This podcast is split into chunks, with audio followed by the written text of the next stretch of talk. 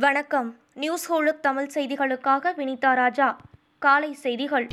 தமிழகத்தில் பேருந்து வேலைநிறுத்த போராட்டம். மிக குறைவான பேருந்துகளை இயக்கப்படுவதால் பயணிகள் அவதி.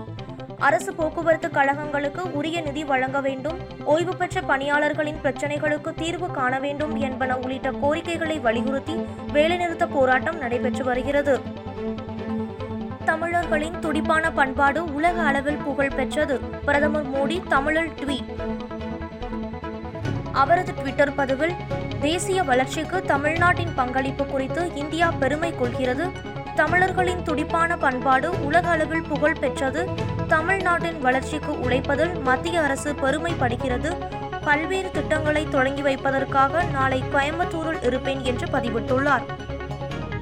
நாட்டின் மிகப்பெரிய கலவரக்காரர் மோடி என்று மமதா பானர்ஜி ஆவேசம் தெரிவித்துள்ளார். அமெரிக்க அதிபராக இருந்த டொனால்ட் ட்ரம்புக்கு நேர்ந்ததை விட பிரதமர் மோடியின் முடிவு மோசமாக இருக்கும் என மமதா பானர்ஜி விமர்சித்துள்ளார்.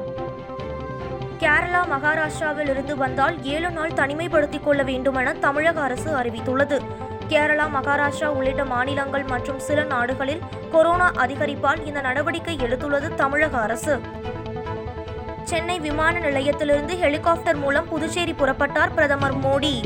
புதுச்சேரி நிகழ்ச்சிகளை முடித்துக்கொண்டு சென்னை திரும்பும் பிரதமர் மோடி தனி விமானம் மூலம் கோவைக்கு புறப்பட்டுச் செல்கிறார். திமுக காங்கிரஸ் கூட்டணியில் சட்டமன்ற தேர்தலுக்கான தொகுதி பங்கீட்டு பேச்சு சென்னை அண்ணா அறிவாலயத்தில் தொடங்கி நடைபெற்று வருகிறது. இந்த பேச்சில் திமுக கூட்டணியில் காங்கிரஸ் கட்சிக்கு எத்தனை இடங்கள் ஒதுக்குவது என கலந்தாய்வு மேற்கொள்ளப்படுகிறது.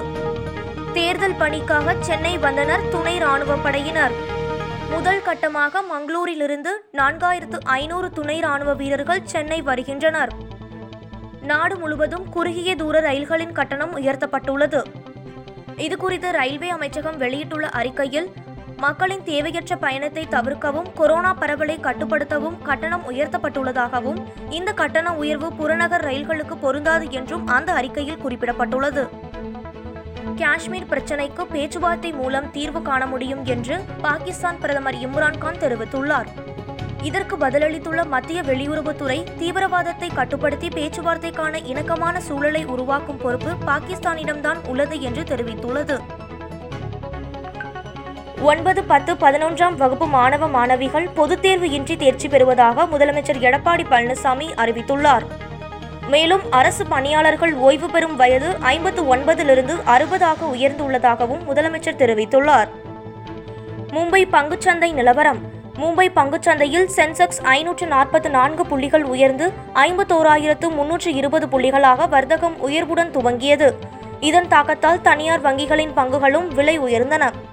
இத்துடன் இந்த செய்தி தொகுப்பு நிறைவடைந்தது. நன்றி வணக்கம்.